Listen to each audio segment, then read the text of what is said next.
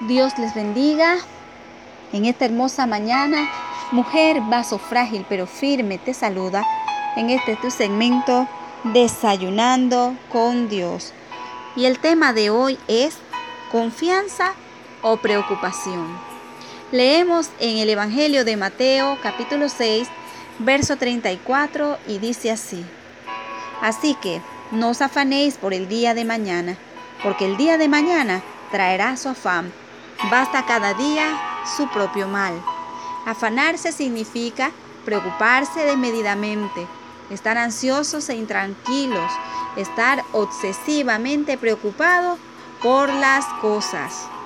¿Y qué nos dice Jesús? No se afanen, confíen y reciban mi paz.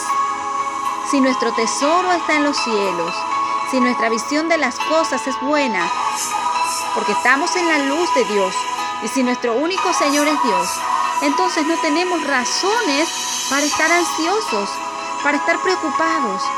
Pero cuando nuestro Señor no es Dios, entonces hasta el más mínimo problema será razón de extrema preocupación. Muchos dicen, no te preocupes, sé feliz.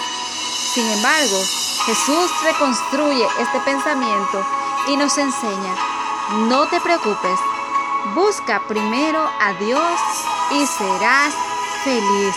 Por ello, convierte tu lista de preocupaciones en una lista de oración.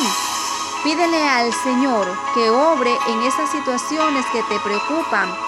Ora en especial por tus necesidades y por la de aquellos que te rodean y depende de Él. Recuerda, nada es imposible para Dios. Bendito Dios, amado Señor. Le pido a mi Rey que fortalezca mi fe para ante la angustia cambiar la preocupación y la desesperanza por la confianza de saber que junto a usted, Señor, nada podrá hacerme caer. Gracias le damos, mi Señor. Amén.